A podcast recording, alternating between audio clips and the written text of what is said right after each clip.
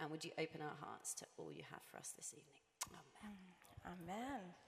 Thank you, Lydia. Well, that's quite loud. Um, wonderful. It's a, such a blessing to be with you all here today. Uh, we're going to be looking at the book of Esther, so if you'd like to follow along on the Green Bibles provided, we're on page 482.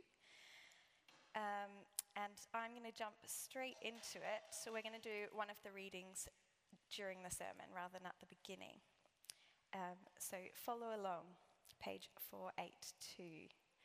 Um, I've titled this sermon, We Are Not Alone, God is With Us, because that is what, exactly what we see in Esther. And it's actually one of my personal favourite books in the Bible, because not just because it's about a woman in leadership, um, but because it's written with wit, with irony, and with depth and wisdom.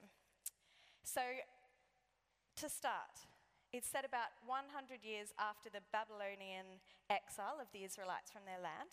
And while some Jews did return to Jerusalem, which we see in. I've got a musical accompaniment tonight, it's fantastic. Um, so we see in Ezra and Nehemiah, though they were before Esther in the Old Testament, actually um, chronologically happened about a generation after Esther. But some Jews did not return. And so the book of Esther is about a Jewish community living in Susa, the capital city of the Persian Empire, who were saved from genocide instigated by a member of the royal court, Haman. So today I'm going to walk us through a summary of the book of Esther and land on three practical points of application um, that we can glean from this amazing document. So, Esther is a curious book of the Bible because it's one of only two books of the Bible that does not mention God's name once, the other being Song of Songs. And it's a brilliant technique, I believe, by the author because it's an invitation to read the story looking for God's activity. Um, and the exciting thing is, there's signs of it everywhere. There's only 10 chapters in the book of Esther, so I encourage you to go home and uh, read through it more in depth after tonight. But Esther, Esther is her Greek name. I'm not going to try and pronounce uh, her Hebrew name or the king's Hebrew name. We'll go with the Greek. She is an orphan raised by her cousin Mordecai. They're Jewish, and they and their fellow Jews uh, the Israelites are living in exile, and they may have lost their home, but they still know their mission is to build a strong, righteous nation that would live for the light of God in the world. Then we have Xerxes, who's the king of Persia. Something of a drunken pushover in this story. And we're told he's got 127 provinces, uh, from India to Africa, which made Persia the most mighty empire in the world at the time and Xerxes the most powerful man in the world. But instead of pursuing his mission wisely to rule, he's a shallow king driven by ego and pleasure. So the book of Esther begins with a lavish drunken feast given by King Xerxes and the deposal of his queen Vashti, who refused the king's order and to come and be put on display, and quite frankly, I don't blame her. Xerxes has no mission to serve God or humanity at the center of his life. He has no calling, so he lives by impulse. And when we live by impulse, we collect regrets. He wakes up one day and realizes, I have no queen. What was I thinking? So he decides to get a new queen, and scripture tells us that he decided to be advised by the king's servants rather than the Supreme Court. And the, the king's servants, scripture tells us, were all young males. So, of course, high with testosterone, what do you think the number one criteria was going to be for his new wife? Esther chapter 2, verses 2 to 4 says, Let a search be made for beautiful young virgins for the king. Let beauty treatments be given to them. Then let the young women who please the king be queen instead of Vashti. So every pro- province was to contribute the most beautiful woman it had. 127 provinces. A large harem from which to compete for one man's attention. Kind of reminds me of the show The Bachelor, where they had 25 candidates and this one man uh, eliminates the candidates and then is expected to propose to the last contestant. So essentially, King Xerxes decided to create his own bachelor contest. And the author of Esther, with his wit, is lampooning this process as hopelessly moronic. Uh, Xerxes thought he could take a hot wife and essentially believed that this would give him the credibility to rule a nation. But what they don't know in this despicable circumstance is that God is in the picture, as he's always in the picture. And so Esther goes to prepare for the king. Mordecai, her guardian, uh, instructs her not to tell the king that she is Jewish. First dates come with a lot of pressure. So uh, I guess it's understandable. Think about it for yourself. We might spend 15 minutes, maybe up to an hour, getting ready for a first date. Let's see how long uh, Esther took. Esther chapter 2, verse 12 and 13. Before a young woman's turn came to go into King Xerxes, she had to complete 12 months of beauty treatments six months with oil and myrrh, and six with perfume and cosmetics. A lot of pressure.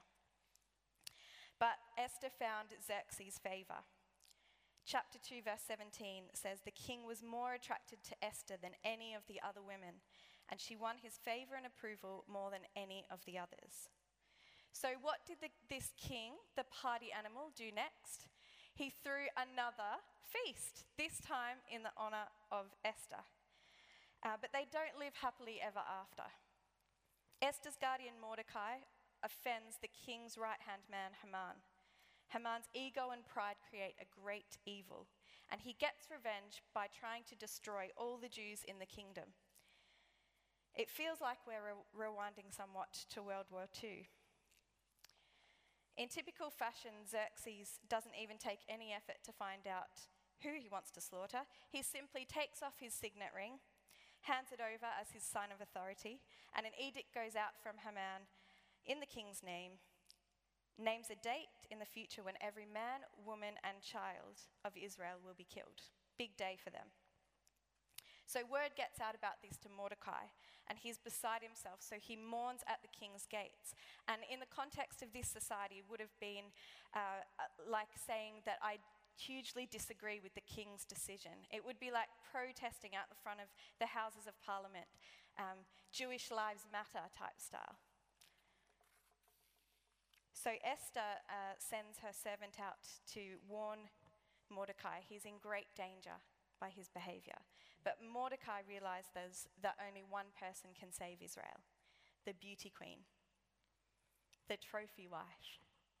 He instructs Esther to go to the king and plead for him to change his mind on this policy to save their people. Because you see, although God is not named in this book, he is silently working behind the scenes to deliver his people. But it's not without Esther's help. You see, the deliverance of the Jews wasn't Esther's responsibility, it was God's responsibility. But Esther did have a responsibility to, to be obedient and faithful with the position that she's given, to the calling that she has. You see, a career isn't a career is about advancing yourself, but a calling is about serving God.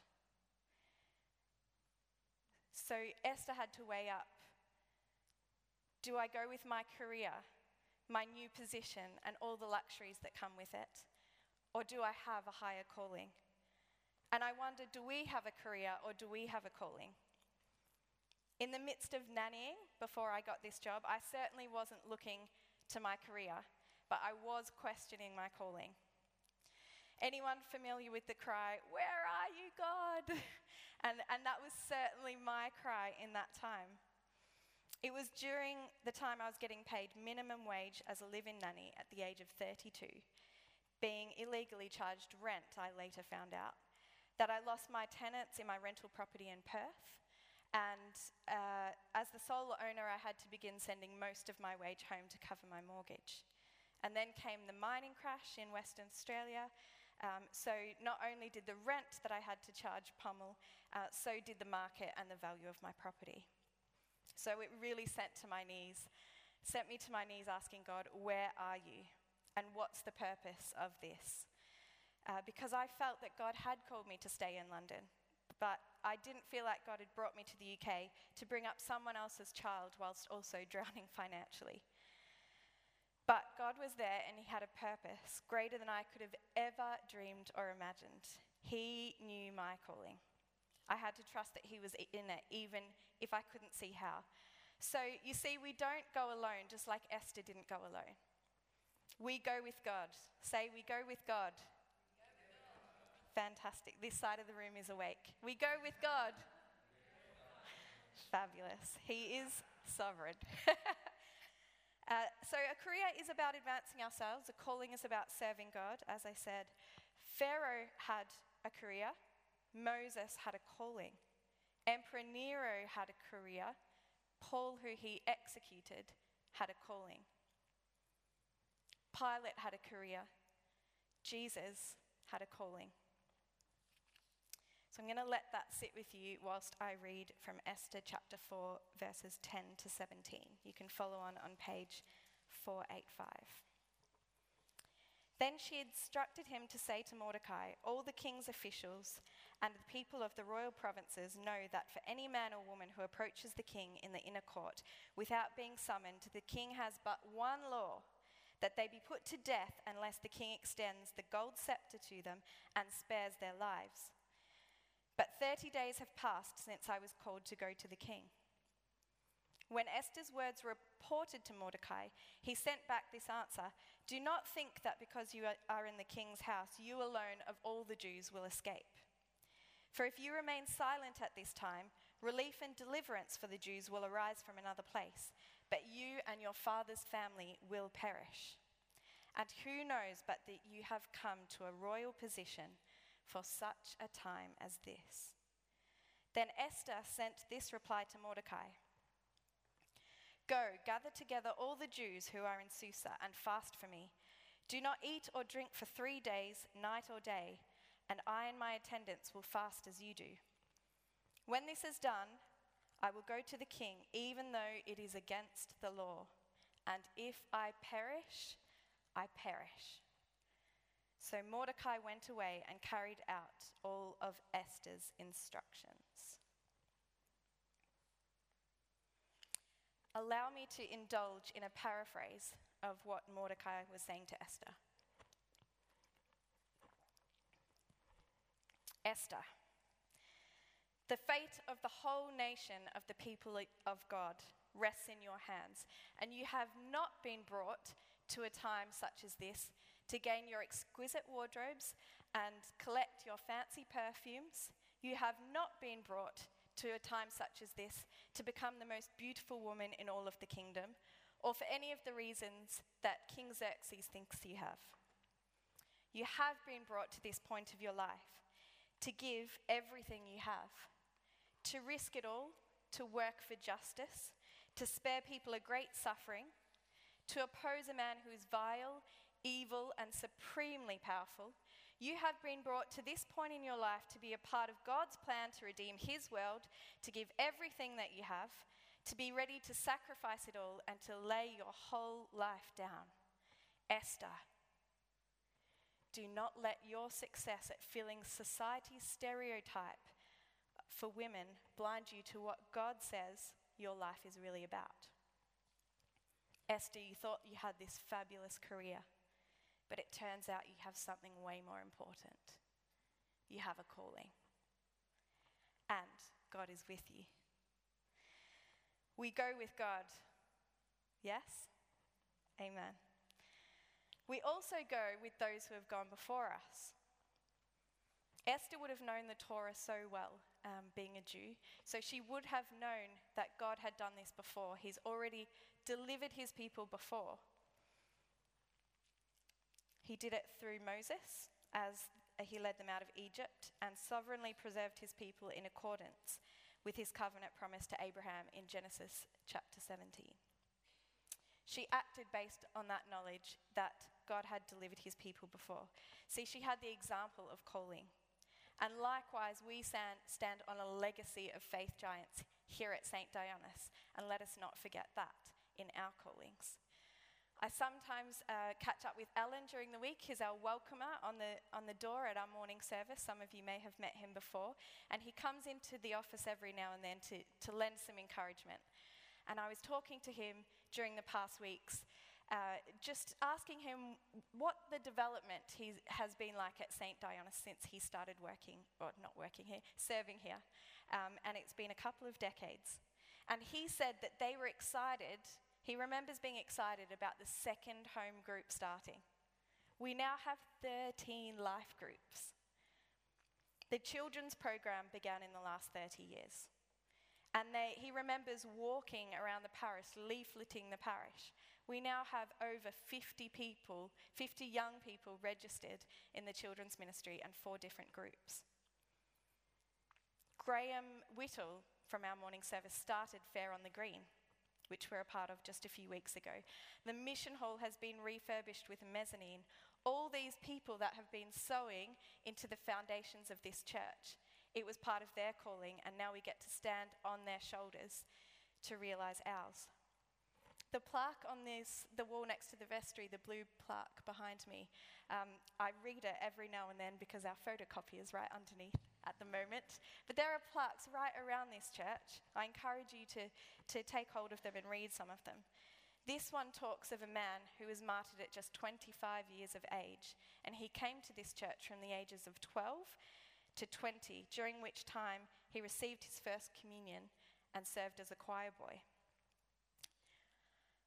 The people here at that church must have done an amazing job if he was prepared to die for his faith. Esther could have easily responded to her calling by saying, It's not my fault. But imagine if Jesus had have said that.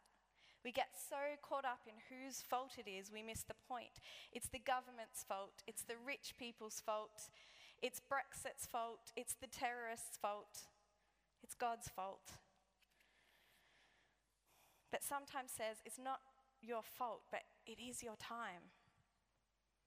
See, it wasn't Esther's fault that the king was a joke, that Haman was a monster, the Jews were in exile, but she did have the opportunity to do something about it. She had access, privilege, gifts to make a difference. Esther realizes that she needs time to ask for clarity and courage about her mission. So she petitions to God. Let's look again at chapter 4, verse 16. When this is done, I will go to the king, even though it is against the law. And then she responds with words that were as magnificent in courage as Mordecai's were in their challenge. And if I perish, I perish. What an amazing example of faith and calling is Esther. King Xerxes thought he got Barbie, but he actually got G.I. Jane. she was on fire for God's mission. She made a choice to say yes to God's mission and God's calling on her life. So, are we prepared to do the same? I'm sure that most of us at some point have found ourselves in a situation that has challenged our faith and prompted that searching question. Well, God gave me an answer to my situation a stable job here at this church, a full time wage, a visa to stay. Therein was the purpose of my season nannying. I had been nannying for such a time as this. Little did I know that at the time. Through my employment, God gave me the means to stay in London, a job that I love, and He uses me in it daily. It has been for this season my calling. And I've even managed to hang on to my property. It wasn't easy to remain obedient when the situation looked impossible. And I'm still financially rebuilding, but I had to put my trust in God, and God's got it. And I love the story of Esther because it asks us to be willing to trust God's providence, even when we can't see it working. It gives us a hope no matter how bad things get. God is committed to rebuilding his people, and I can't repeat that enough. God is committed to you and to us. So Esther asks the king to reverse the edict, and he agrees. He goes on to say in chapter 8, verse 17 on page 487.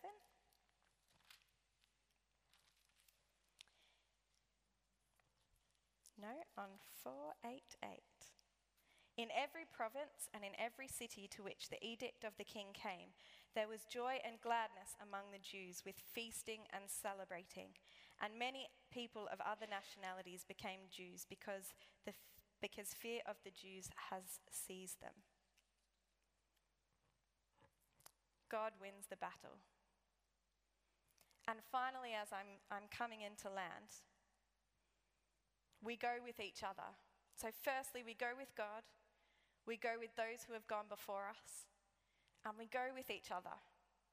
My question to you tonight is Who is your Mordecai? One of my best friends at home, Joe, um, who's a pastor back in my church, she was my youth pastor uh, growing up. She really challenged me when I started a relationship with a man that didn't believe in Jesus. And it was a few years ago, and I, she said, she was the only one in my life prepared to say, I think you're playing with fire. Um, everybody else was just happy to see me happy. Um, Thankfully, it only lasted six weeks before I came to my senses and realized that that actually was God, not God's best plan for my life.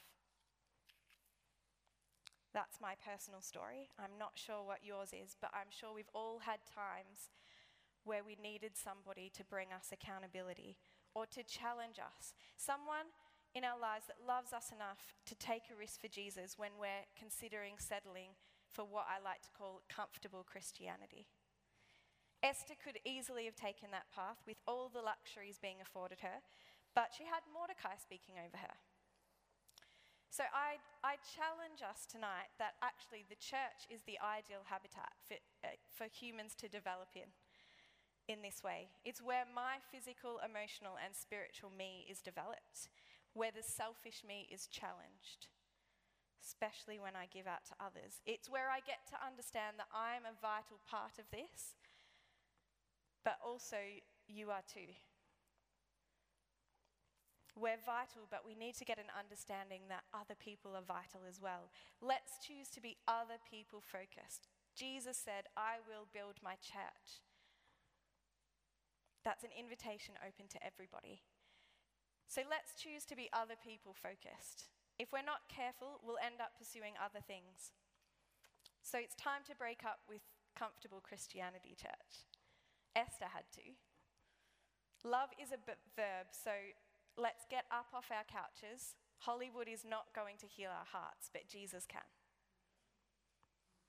One final fascinating thing about the book of Esther is the moral ambiguity of the characters that I actually hadn't thought about too much before I was preparing for this sermon. It's amazing what you can pull out of it when you really dig deep.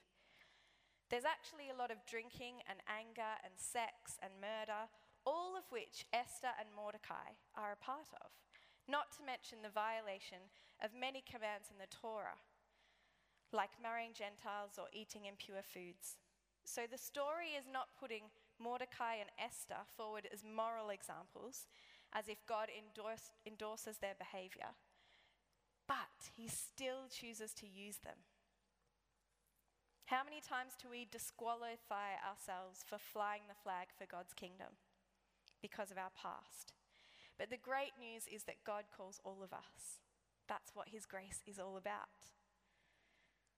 Instead, Esther and Mordecai are put forward of models of trust and of hope when things get really bad, as examples that God does indeed deliver us and can use us as we choose to be transformed by Him and be used for His glory. So, who's there to encourage you that God can deliver you? To trust Him in whatever your situation. I challenge you to invite that person to speak with freedom when you next need to be challenged. It's, it's great having my prayer accountability triplet for that too. Um, and if you're not in one, please talk to us at the back at the end of the service. Freedom came with a great cost, and it's for this freedom that Christ has saved us. It's for the freedom of others, though, that we must rise up also in this truth, just as Esther did. Just like uh, God not is, is not mentioned in the story of Esther, sometimes we can't see how God is working in our own situations. But I want to encourage you today you are not alone, God is with you. He's here, He knows you inside out. He knows the thoughts and the plans that He has towards you and the measure entrusted to make them a reality. He knows what disturbs and impassions you. He knows what keeps you up at night better than anyone. He knows how to develop every aspect of your life and every inch of your character, of your journey according to His will. And He also knows how to include you in the things that are calling your name, that are in desperate need of intervention, your intervention for His kingdom. So, my prayer this morning is that we all step up in the places and the, the roles that God has placed each of us in, whether that's um, colleague, daughter, sister, mother, uh, father, brother, husband, volunteer, neighbour. Make a commitment to be as bold as Esther did. Many are chosen, sorry, many are called, let me get it right. Many are called, few are chosen. So choose to believe that you are the right man or woman in the right place at the right time and choose to make your life an offering to your King, the Almighty God, I promise you the reward will way outweigh the sacrifice. Let's take a moment just to mull on what God's been speaking to you about through the Word. There's a lot of challenge there. Let me pray. Holy Spirit, we just invite you into our hearts right now. We know that you are here and we are so thankful that you go with us. Stir us, Lord, in the places that you want us to dig deeper for you. Bring to light those areas of our lives where we need to be bolder for your name. And highlight the areas that we can speak into for your kingdom.